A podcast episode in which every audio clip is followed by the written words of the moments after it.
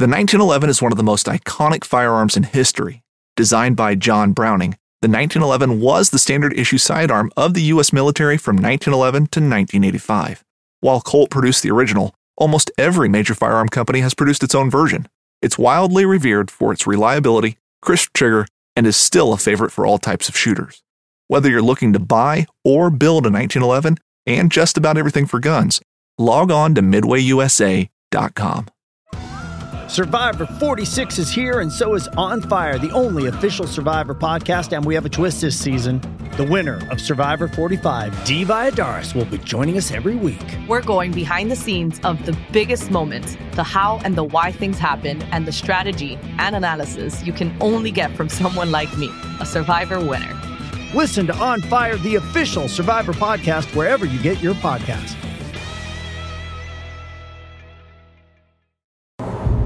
Steven, watch out, another cop.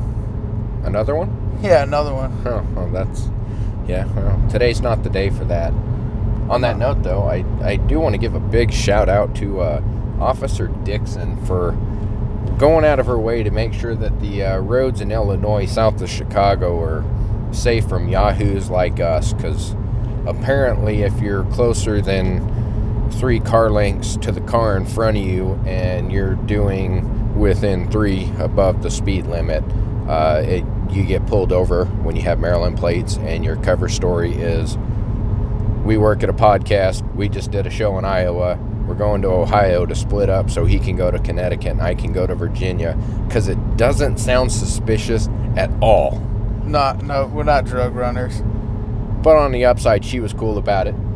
She got a, she had actually not listened to a podcast, didn't know what it was, so got a chance to explain it to her and uh, gave her the card and chit chatted for a bit while she wrote our warning and uh, let us off with uh, just make sure you keep distance and don't speed and let us carry on about our way. Pretty fun trip.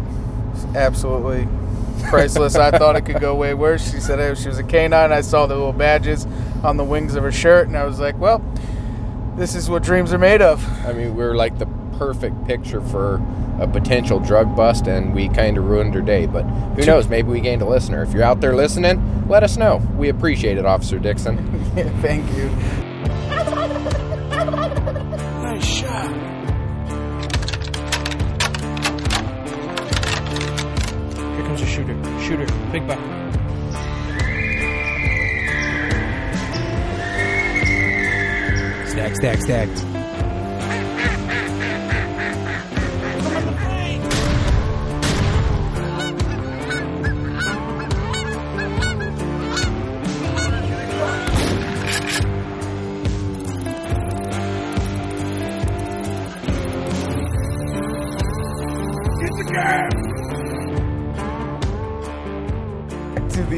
Outdoor Drive podcast. We're on our way home from the Iowa Deer Classic 2020.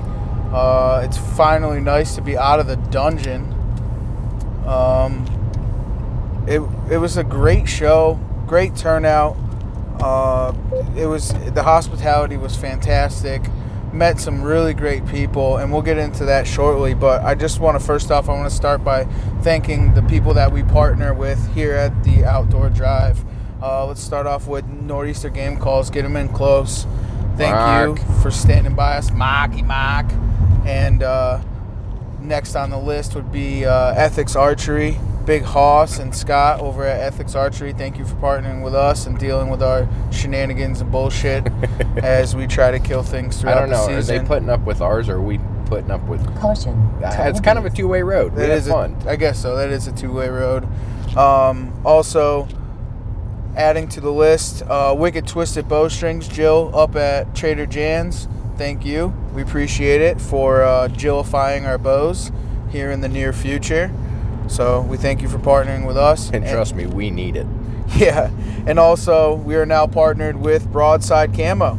That's right. Got to put a big thanks out, Scott. Man, we had a good time with you, and uh, what you're coming up with is unique. I, I really look forward to dropping some of that information on uh, the listeners' ears. Yeah, so now you guys have now listened to the Broadside Camo podcast and kind of know a little bit about the Ascender series and the Closer series. So go and check them out. get them for you. They're for you. It saves for the pocket. Booner. wow, they're bedded up in there and everything. There's deer everywhere.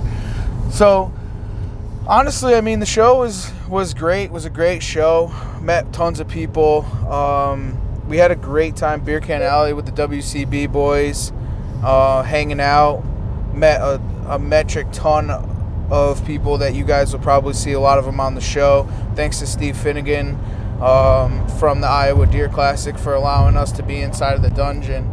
Um, I guess I guess we'll start with Steve. What what is something that kind of like set apart this show from every other show for you? There were a couple different things that really differentiated from other shows I've been to. One, um, you know, this family at the Iowa show is it's close, it's tight. Uh, getting to hang out with the working class boys, catching up with them. Uh, the outdoor group, you know, Christian and Larry and uh, Philip Vanderpool, you know, we all got to just hang out, and it was just a good time. Uh, it wasn't near as crazy as Harrisburg, so the conversations, the joking, the uh, the camp feel really was here, and you're constantly surrounded by you know world class deer everywhere you turn, and that just it really sets a good vibe for the show. You know, Harrisburg, it's about seeing some cool stuff, but it's about squeezing through lines and uh, Amish food. This one was more about, you know, let's all hang out, have a good time, show a little love back and forth, and I think the vibe is totally different with the people around. Also, definitely. it's like where you're. I mean, people in Harrisburg are friendly, like very friendly. People. There's at- still New England people though. Yeah. People at this show were all just laid back, relaxed, wandering around, having a good time. No one was in a hurry. You know, there wasn't any stress on their part. Um, Even the people in the general public, like when we were going out and getting food and stuff. I mean, they oh, yeah, super friendly. Good hospitality. It, it was different in a good way. for sure. But I mean, I'd be happy if I could go around and horn hunt hunt deer and all of that. The Well- caliber of what they do. Well, we did try that. yeah, we did. That went to a dead end of nothing. Well, you know, when you've got an hour of daylight left and you find the first applicable piece of uh, wooded filled mix that you can potentially get into, and you find out it's really just kind of like a maintenance ass or uh, entrance to a golf course, and you only had about a hundred and some odd yards to walk before you couldn't go any further. I mean, what do you expect? Yeah, no, I fuck you, bitch. There's no toll booth. So, uh, anyway, the uh, the the thing that kind of stood out most for me is is honestly the connections, the love, the brotherhood. Um, we made a couple of, I think, key connections here at this show, and and it always seems to be that. You see the same people at every single show, but you seem to connect with different people every single time and for me was honestly connecting with Scott. Scott's a genuine dude, man. Scott is a one man show and came from from virtually nothing, man, as he as he said in his podcast, to now having something that is absolutely just evolutionizing It- It's unique. it is truly unique. Um, so it was very nice to meet Scott, work with Scott, and I'm really looking forward to the future with Scott. But also, there was one one other connection that we had made here, and it really kind of struck home with me. Is um, the beer, the beer, the Buck Fever uh, film.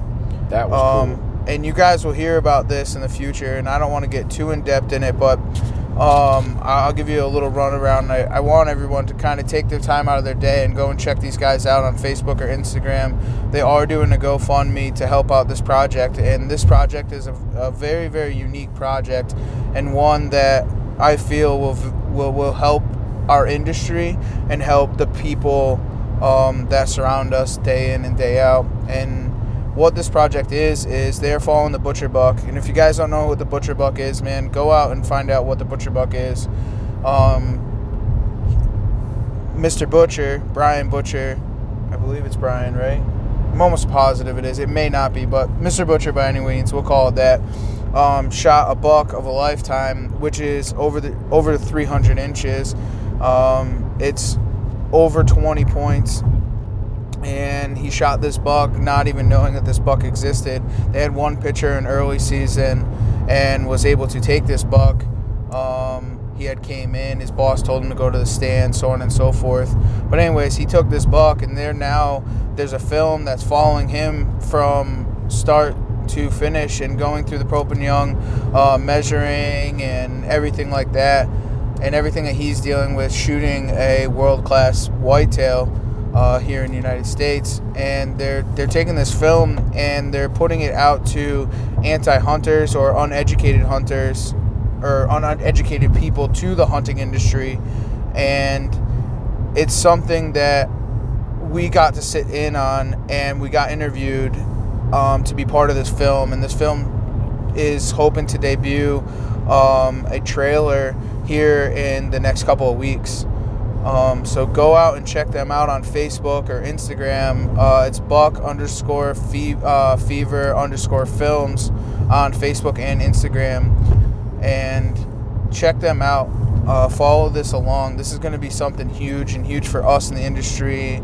And they've kind of, when they started to dive into this, they started to realize that the shed hunters, the buying of antlers, um, what is buck fever, what drives people to go and be quote unquote trophy hunters, and they're starting to realize that there really isn't trophy hunters in the whitetail world, but the conservation side of it and finding um, true, true people that are passionate and love this outdoor sport. So ultimately, what they're trying to do is shed positive light on hunting for the outdoor industry, just to really let people see that there's more to it than I want to go out and kill a giant deer. Toll booth. And apparently, there's a toll booth that doesn't exist. there's no toll booth. But uh, that, that's what their goal is: is to help people understand Toll booth. why buck fever is so addictive to us as whitetail hunters. And it, I mean, the, it's just a really cool concept that they're going down, and I'm more than happy and proud to be supportive of it. And, and honestly, the kind of the funny to, the funny thing of it is the uh, two directors, Steve and Greg, are actually not hunters. Um, Yeah, Steve started off, makers. yeah, journalist. I mean, Steve's a journalist. Yeah, he was with the ODAs back in early Afghanistan with some of his first work.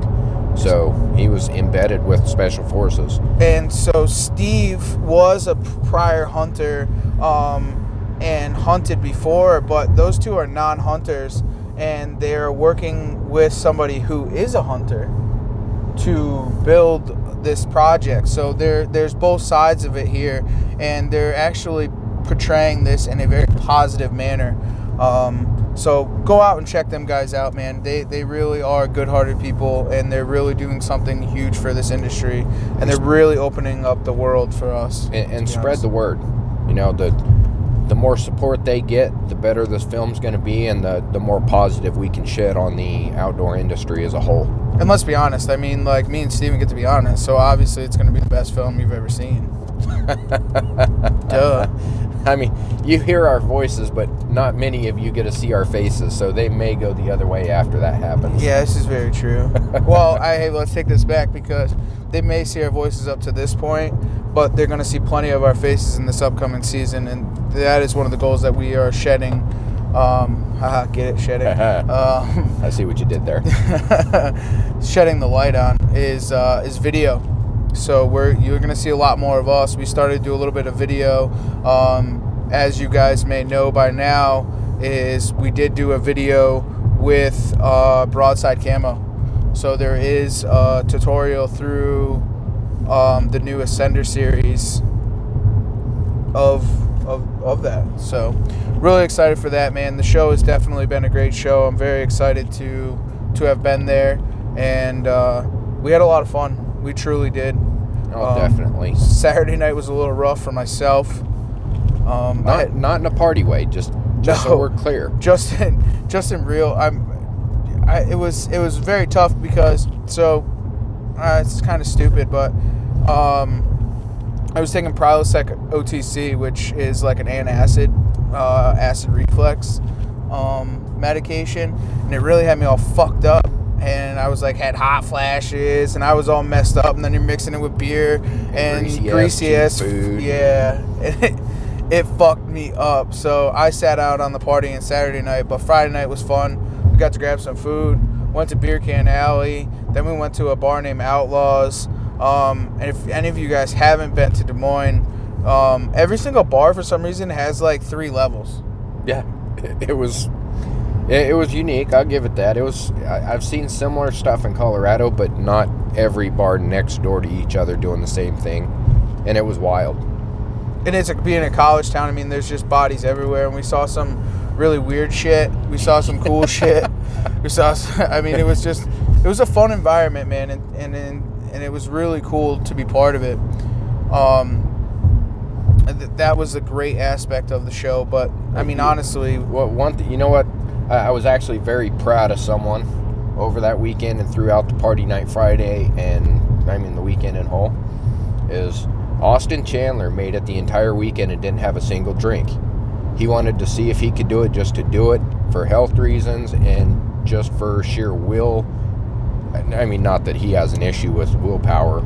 Uh, he just said he wanted to see if he could do it, and he did. He pulled off the entire weekend without a single drink, being around all of us knuckleheads. That's not easy.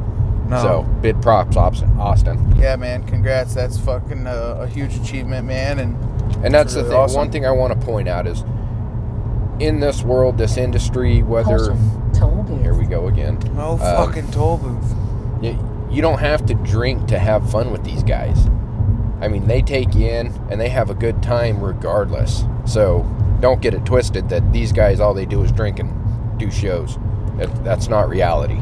There's a controlled madness to it, I guess you could say. Yes. Um. It's a great way to put it. when it when it comes to this, I mean, business means business, and yes, we like to we like to indulge, we like to have fun, we like to enjoy ourselves. We get a little crazy, but there's there's control. There's a lot of control to our madness, um, and and we watch out for one another. We take care of one another. We make sure that one another doesn't get out of control, um, and and we r- reprimand people that are within that that do do these kinds of things and um, or shun them out one one way or another.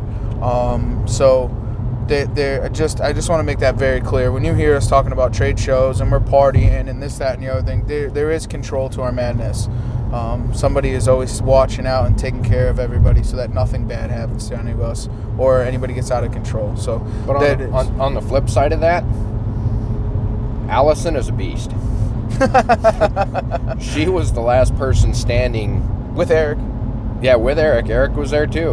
Uh, out of everyone on Saturday night, um, everyone else had to cut it in early, and they held down the fort. I mean, mad props. And if you haven't caught, she's got some cool stuff coming out, and uh, you guys ought to check some of her latest articles.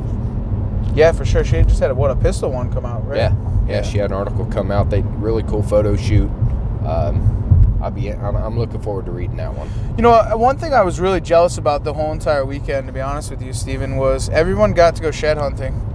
I know. a Wasn't little, that little pissed. We, we saw uh, Caitlin and uh, uh, Caitlin who? Caitlin. Yeah, Caitlin. Oh, Caitlin. Yeah, you know Caitlin. Yeah. Oh, you don't know Caitlin? Uh, I know Caitlin. Oh, you Does don't. everyone Well, else know Caitlin? I don't. I'm not really sure if that's. So anyway, um, they were smart enough to take a break and do some shed hunting. And there was actually a couple of people. Uh, Lauren and her boyfriend got to get away. Oh, and that deadhead was insane. That was that was insane. And, and it's and it's Caitlin Moss, by the way, just so you know. yeah. I, I, just I- so everybody else knows, um, she was actually a PA resident. I met her in Harrisburg a couple of years ago, and she ended up moving out this way now um, with her boyfriend, and they went out shed hunting, uh, and they found some sheds. I mean, it seemed like everybody we talked to was like, "Oh yeah, we're we're gonna break away and go out shed hunting," or "We went shed hunting," or And we're not just saying they went out and found like one or two. what they find twenty one in one day. I think it was she found one and then they found 23.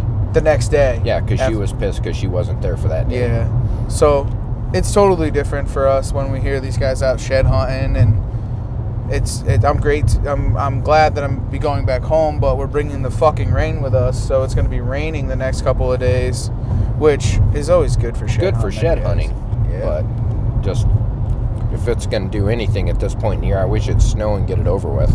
Yeah, for sure. You know something? that- Let's speak about sheds or the amount of fucking sheds upstairs in the oh, Iowa Oh, Deer oh, Classic, oh. and the variation of them. I mean, they have a shed contest there, and there's just some absolutely magnificent um, antlers up there. Um, every shape, size. Configuration. I, I, I I'm absolutely mind blown. I mean, 55 inch six points.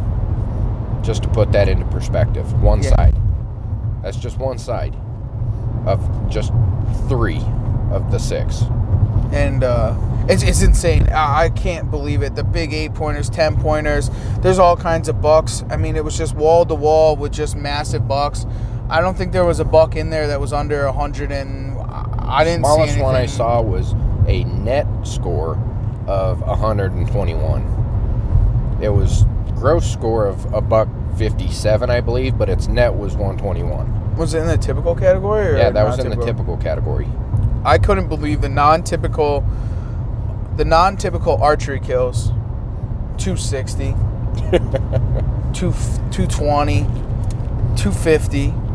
I, I just, it was, I was absolutely blown away. I mean, if you want to see some of these bucks, I've posted up a video on my personal Instagram, CT Trev, um, of some of them, and, and I'll put some up on the outdoor drive uh, throughout throughout the time. I'll throw them up on the story just so everyone can kind of check them out. Well, what about them. that buck when we were walking coming out at the end of the day last night that had that growth out of its cheekbone, had a horn growing out from underneath its eye? Oh yeah, I just I had posted that a couple of days ago now, which would while the time you were hearing this, but in podcast land was yesterday. Um, the there was one that actually came out of the cheekbone, and what Steven's talking about, it's about an inch and a half, two inches out of his. It's actually came out of his cheekbone. They thought that it was a pedicle that came down, but it was actually out and grown out of the cheekbone. And with talking to or listening to the guy who shot that deer, uh, he actually was saying that there is a couple of deer on his farm.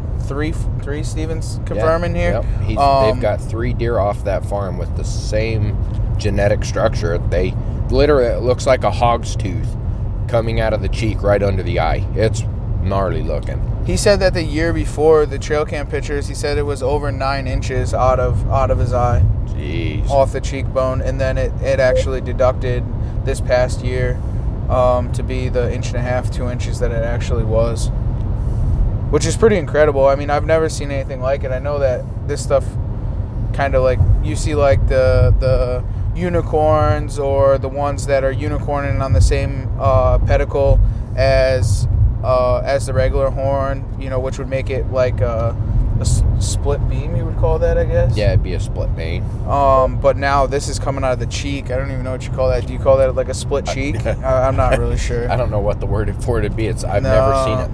I, I, it was it was incredible. I mean, every everything you could possibly imagine about big bucks, uh, was was there and in that place. Look at all the Amish homes, man.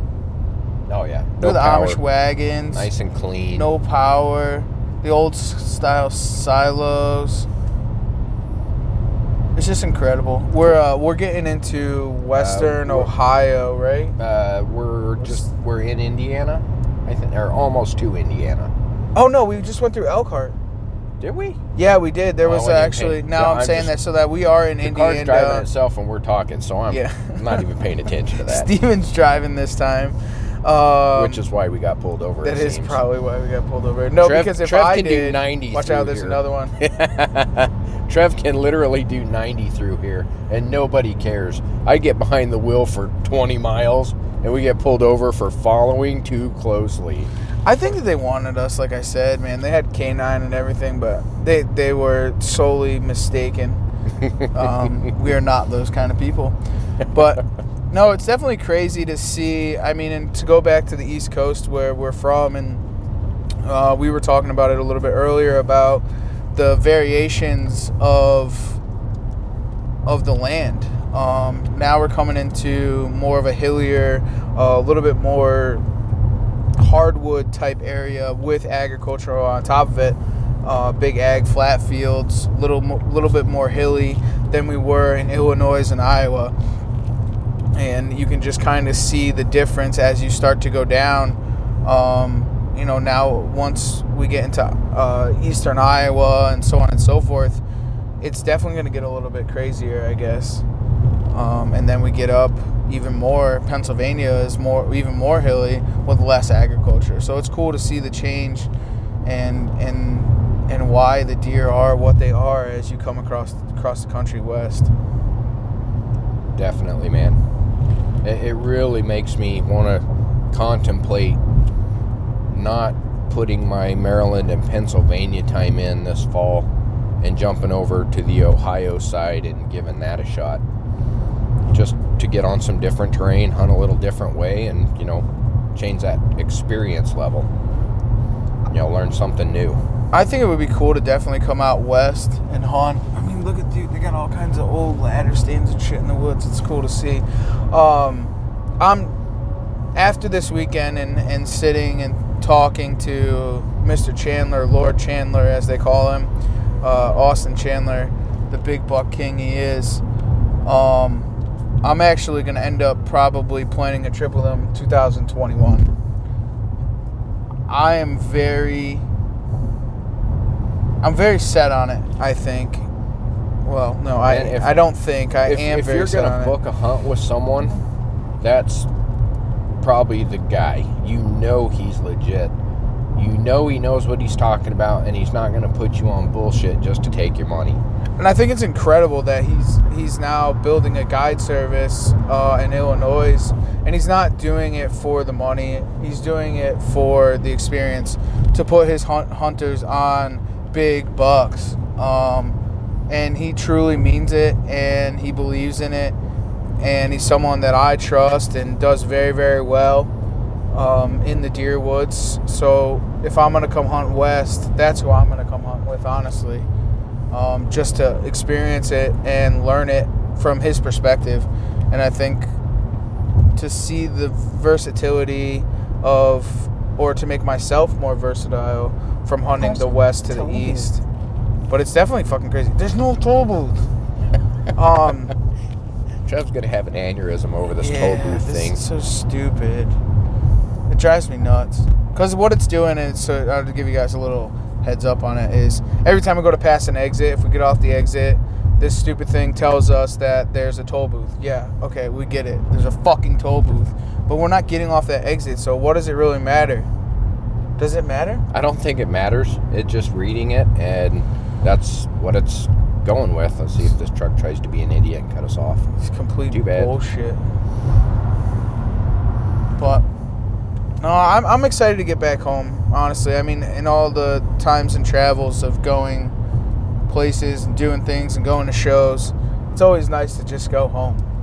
Yeah, I look forward to uh, relaxing, getting back to some clean food, um, getting out on our own properties, and see if we can pick up some bone now that everybody back home seems to be starting to find them, and uh, getting back into a normal routine at least for another week or two.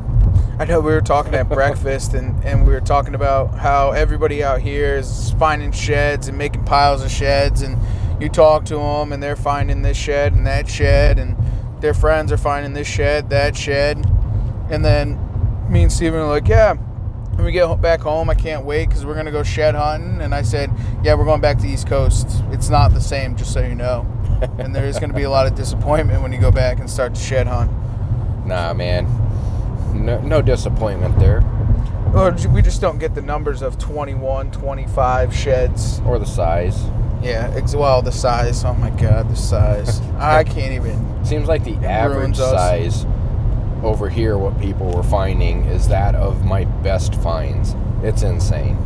And it's funny is that like you lose the judgment, I think, and I'm glad that that the Iowa Deer Classic is when it is because if it was closer to deer season, like a 130 would walk by me and be like, nah, That's a year and a half old deer. We can't shoot that one. After seeing all the deer, it's it's something else, man. Was there anything at the show, product wise or booth wise, that kind of stood out to you? I don't know. We saw a lot of actually really cool stuff. Uh, the 360 turkey decoy that really has some friggin' cool applications. Uh, just to give movement to any decoy, and of course, all of the broadside camo stuff that was new. It was unique. Uh, top talking to the Gobbler Geek, that was fun. He he has a really sweet sounding reed, and uh, you know just watching him BS and tell us about his passion and why he does it. That was it was interesting, and I'm I'm glad there are still people like that in the industry who do it themselves in their basement out of pure passion, not driven as a business. So, you know, there is still hope for the everyday guy to enjoy the outdoors, and we saw a lot of that there. How about you? What what was your favorite? I mean, it was really cool to see. Honestly, one thing that sticks out right off the bat is uh, Johnny Utah and having his own booth and selling his hats and his, you know, his bourbon, The new uh, logo. bourbon barrel calls. Yeah, the new logo. Uh, he's got a grunt tube out too, so he's really doing it, man, and digging in deep. And it's cool to see him and, and watch him grow throughout his adventures. And he's got a ton of hunts this year, so it was cool to see him and, and, and see his booth. Um, a couple other booths that kind of stood out for me was there was a lot more women driven booths.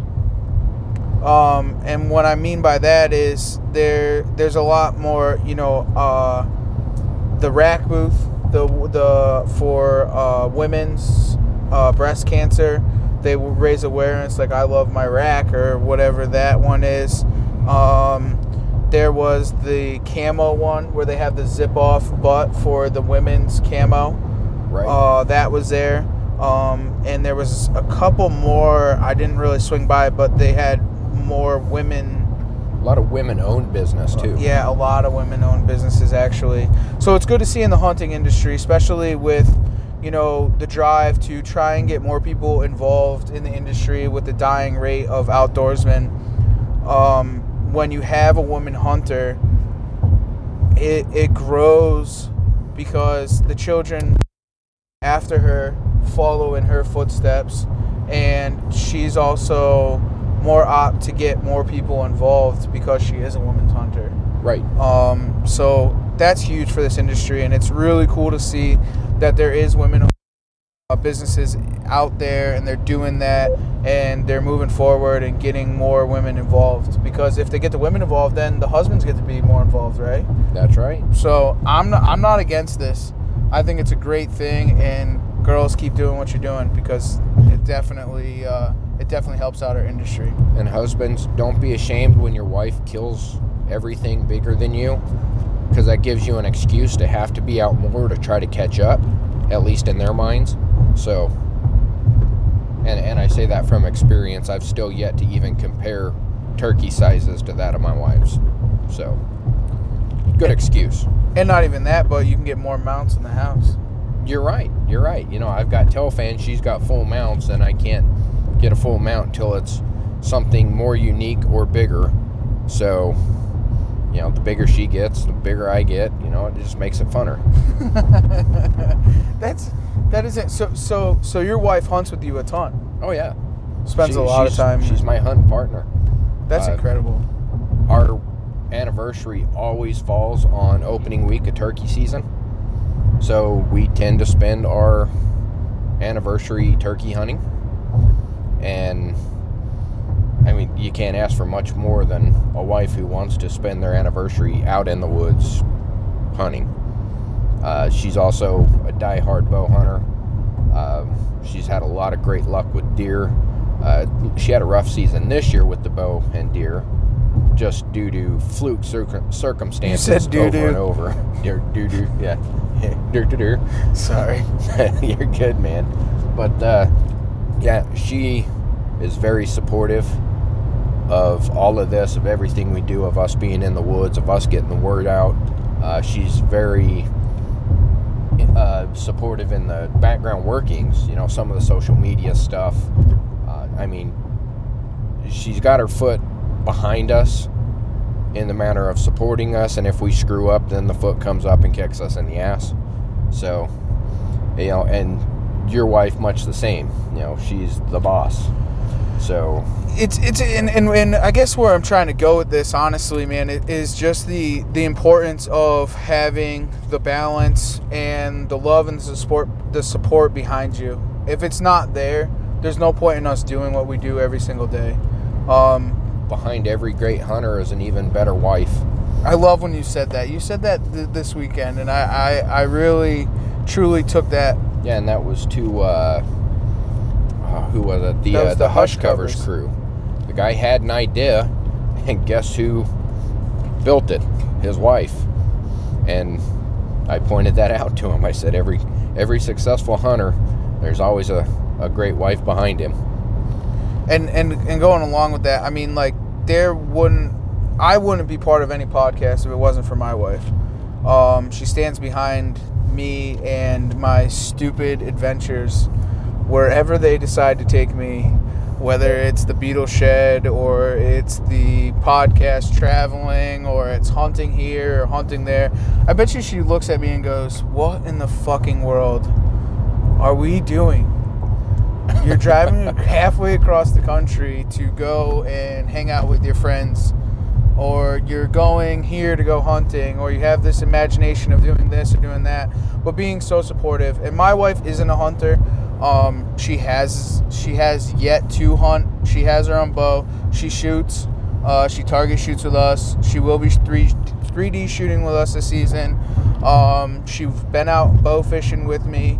Uh, she spent endless hours on the boat in the rain. I was going to say, I Um, hear she's also a better fisherman than you. She is. She spends a lot of time fishing with me. Um, I don't get to fish, so she's actually the one filling the freezer for us uh, for the winter. So throughout the summer, she's constantly bottom fishing on the boat that I work on um, to fill the freezer because I very rarely get time to fish during the day. I only fish at night, um, and more of that that's trophy fishing. Um, so she bottom fishes, catching black sea bass, flukes, so on and so forth. But I guess the moral of all this is um, get your wife involved. Um, get your significant other, your girlfriend, friends that are girls involved in the sport. Bring them out shed hunting. Bring them out scouting. Bring them out 3D hunting. Um, your good friend Andrew was here and visited us this weekend Yeah. and in conversation, he wanted to go to the TAC in Arizona this week. This was it Arizona? No, no, he was wanting to go to the uh, Colorado. the Colorado Tech, Um, and his wife said, "Well, no, you can't go because I don't have a bow and not able to shoot." So lucky for him, now she'll be getting involved and shooting. And it sounds like she's been to these events before and been 3D shooting or shooting with Andrew, and now wants to get involved. So and as soon as we sent her over the picture of that nice, pretty pearl teal elite ember, you know, we got her mind really spinning. So maybe in a few months here we'll have uh, two new members of uh, Team Elite. So to join the elite family. shameless shout out. Yeah. it was good to see Christian. Um, Oh, definitely. it was cool to see the whole elite crew Larry Mack, Phil Vanderpool, Ryan Hauser, um, and, and their whole family there. It was cool to stop in, say hello, shake hands, uh, exchange some hugs, Oh, talk just- to them. They're just good, down home, salt of the earth people. You know, you Say- take care of that them. for yourself. They take care of you. Christian was busting my balls. Well, I He told me I couldn't be in the booth. yeah, he made you for step yourself. outside the line. yeah, and I shoot fucking elite forever. Oh, yeah, that that was quite fun. and, and that and that's what it is, man. The camaraderie of the shows, um, it, it's really important because if it wasn't for that, it wouldn't keep me coming back for more. Oh, Um, absolutely, man. And I think even even not being in the industry, just being um, a spectator of it, um, there's still that same feel every single day when you walk into one of those shows. Um, because a lot of people don't know who we are when we go to those shows, and they still treat you like you're a friend, like you're family to them. Yeah, nobody looks down on anybody. It's not a, you know, you're a celebrity and I'm everyday Joe. It's just everybody's an everyday Joe. They just have a particular piece and part in what they do. So you don't have that celebrity feel when you're hanging out talking to these guys because they are just everyday hunters, everyday work people. I mean, nobody at that show, we tried to name them off. Nobody we knew at that show strictly did that with exclusion to very few. Everyone else works a regular job. They have a nine to five per se. You know, this outdoor stuff is nothing but a side gig for everybody in there. just an enjoyment of it, and they do it because they want to do it. It was, I when in having the conversation with Gene Miller, um, was definitely kind of one of those things where it put into huge perspective um, that everybody does this because they love it. Um, they do it because they want to do it, and that it doesn't matter your creed, your uh, financial ability. Everybody has a common ground to talk, um, and everybody gets along very, very well. Um, it's like putting two veterans in the same room together. I warned you about as, putting as you would Gene know together. that. Right exactly. And and that's and and a lot of you guys are veterans. And you know what happens when you put two veterans in the same room talking? It's the same as putting two outdoorsmen in the same room. There's a lot of common ground and you can really cover a lot of ground together talking. Oh yeah, yeah. And- we could have gone on for hours. oh my god. Come on. You kidding me? For sure Yeah, Gene's a cool man. One, his story is amazing, and the recent developments in his story is even cooler. So, hopefully, he gets a chance to put that out. But that's not my place to say. It's just the story continues and it keeps getting better. And, and I'll tell you this is is I had the chance to spend a long weekend last year with Gene. Um, we came into Illinois to go to the WCB shoot, and he offered up his home. And when he found out that we were coming back out for the shoot this year, he said, "Do you need a place to stay?" That was the first words out of his mouth. Um, so that goes to show, man, you get deep into some of these families and reach out to some of these people, and they really are friends and family. Um, I've learned this over the past couple of years of really diving deep into this is don't be afraid to reach out, man. Some of my best friends have come from this and people that I talk to daily. Um, one of them is my man Bones, Eric Smith. Bone on top of the hill. He calls. Patch of grass. Oh, you saw an actual antler? Yeah, sitting right on top of that little mound. And we didn't stop? Yeah, that's a little too far into their private property. Jesus. and there like- was a cop right back there on the side of the Oh. road. Well, so the uh, the Eric Smith man reaches out to me regularly just to say what's up. Matt Wiltz, um, Ryan Hart, uh, Drew Walter. Uh, the, the the list goes on endless. Honestly, I mean, I'm sorry if I didn't say your name, but there's a list of guys that I talk to regularly that are hunters, and it's just cool, man. I surround my life around it and and there is a lot of really great people out there and you see this as you travel and get to meet everybody so i mean fuck i met this guy Yeah, somehow we ended up through all of this in the same car driving across the country, making shenanigans as we go. yeah and that's what it is fucking shenanigans yep. and and i hey just a just a huge shout out for my man chad I know that you're going to kill stag soon, and I we put out on our drive down a 30 minute show, and I get a text message from him, from Chadzilla, bro. You had a 18 hour ride and it was only a 30 minute episode. so you get that that that too, which is fucking awesome, man. It, it's cool that that you can get your balls busted constantly by good friends that you've met throughout this. Ryan Davis, that dude texts me every Friday. Woo! Uh, he's just the fucking man, dude. And you know, I Steven, I Johnny Simonetti. You talk to him regularly. Oh yeah, me and Johnny. I mean, hell, we were talking this morning. He called us at midnight the other night. Sorry, saw white in the field. Uh, called us at midnight the other night, uh, hoping to catch us all out hanging out and bullshit, and he just happened to catch us on the night that none of us could hang any longer, so we were all back in the room. But uh, yeah, greatest hype man there is, and an even better friend. The guy will give you the shirt off his back, and will do anything for you. So, Johnny, we appreciate you big time, and uh, we'll definitely be seeing you in April. And, and, I mean, the only reason I went down this rabbit hole, honestly, is just to, just to thank the people that have stood behind us throughout this whole entire venture. It's, it hasn't been very long, but these are the people that that that make us continue to do what the fuck we're doing, um, and and and drive us to do these things, man. Is those friendships? Those friendships mean the nearest and dearest to our hearts as we travel around, and they're always fucking.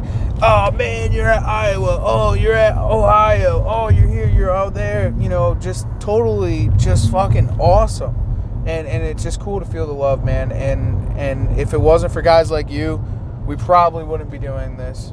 Definitely. I would have gave up a long fucking time ago. I, I think the applicable way to say it is that everyone out there gives us, or even better, gives the drive in the outdoor drive.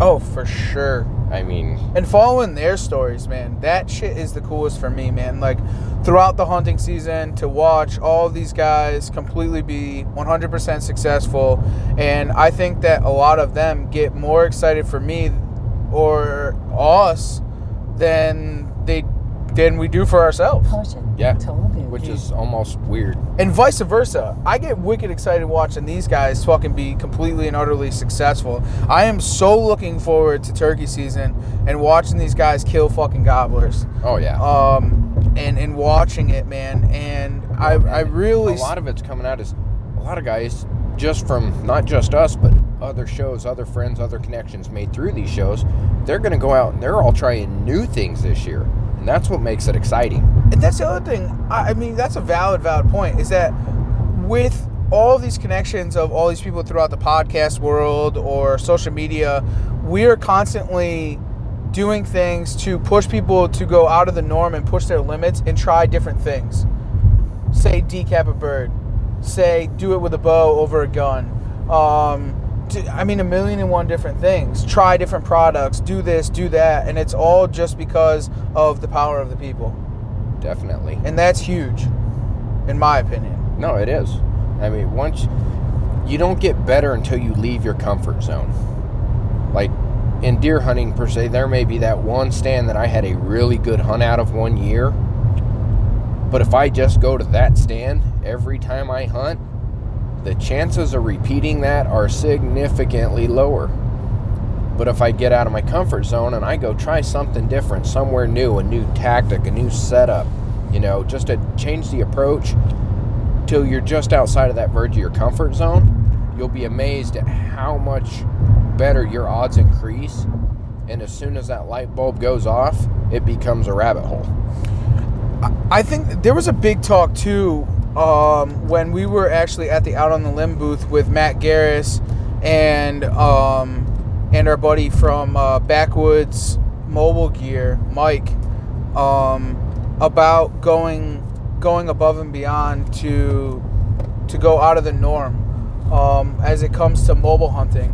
Um, Matt was talking about being able to he hunts in Oklahoma and being able to hunt on his private land and hunt over uh, bait, and he wanted to obviously spend more time going the mobile route and going above and beyond and out of his comfort zone um, to go and do those things. And Mike was the same way, doing water access, going on this private land or this public land and going further than everybody else, going three miles in or going over that next knoll, over that next creek, and really pushing yourself to go above and beyond past your limits. Um, and you see a lot of people that are very, very, very successful in killing the biggest deer of their lives by going above and beyond and past their limits. And that's huge. Um, because everybody is so set in going to that one stand that somebody shot a deer in 25 years ago. So that's a stand that you have to go to, and they sit there morning, noon, and night. And it doesn't. I feel is that yeah, that might actually work sometime, but it doesn't. Those deer may be changing their feed. They might be changing their bedding. Something might have changed in the past couple of years where them deer aren't using that area. So my thing is like, if I set a set and I'm not seeing movement or I'm not seeing a lot of deer action, I go and move myself to somewhere else Well, and find that fresh sign. You, you take that thought, like this stand we're passing right now, for instance, which probably will never need moved because it looks like it's a wonderful place that I wish I could hunt. But uh, 10 years of growth in a wooded area may change everything about the ecosystem.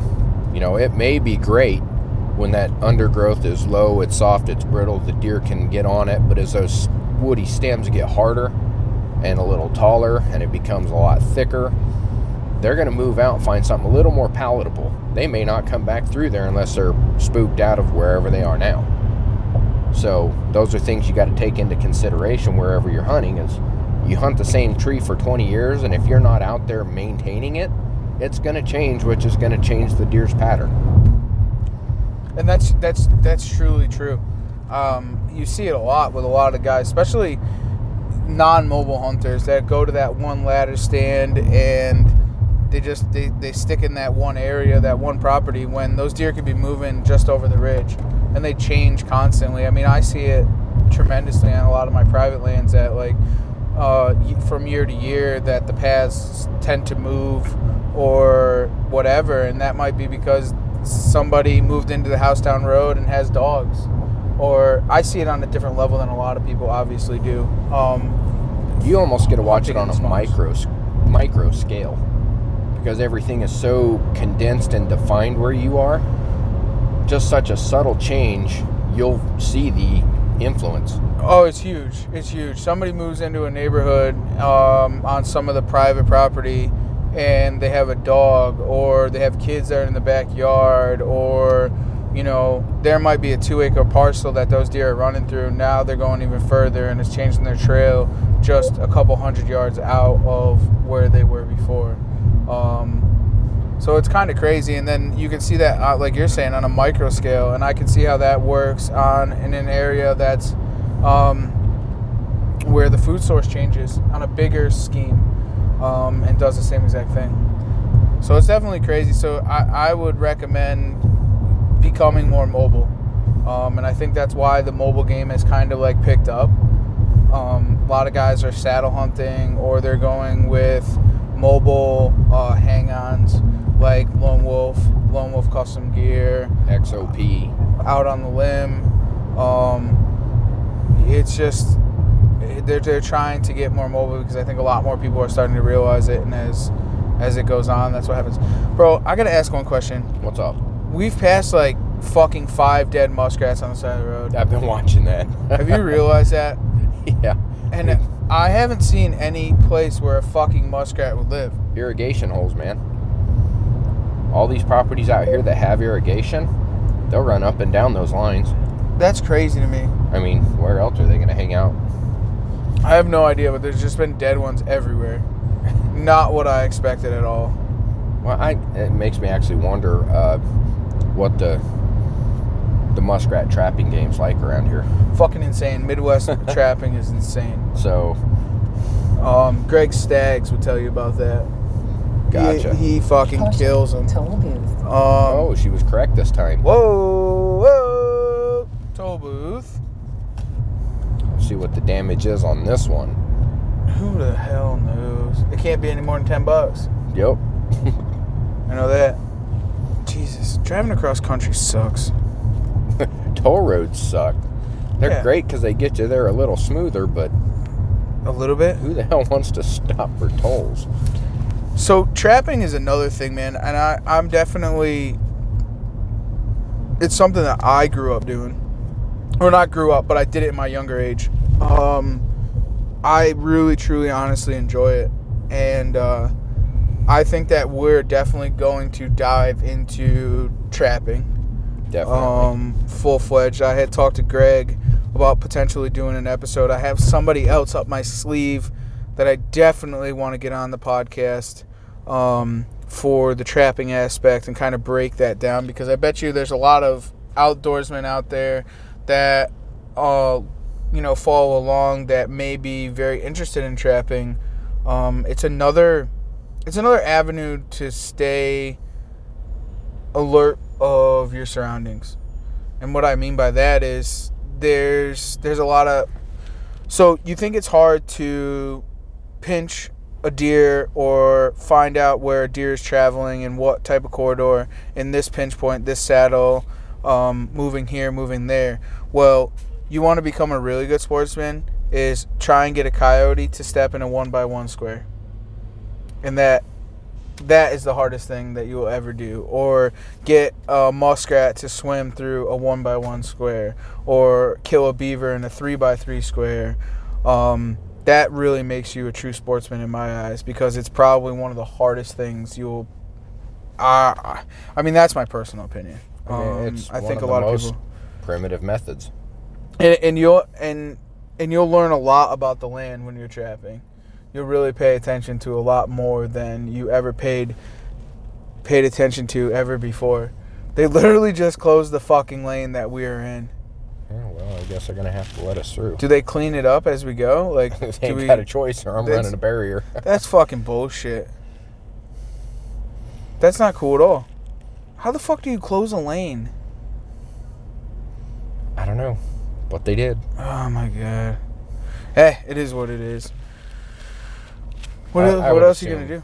I, I would assume they're gonna clear it out. We'll just have to see how this goes. Yeah, fuck it.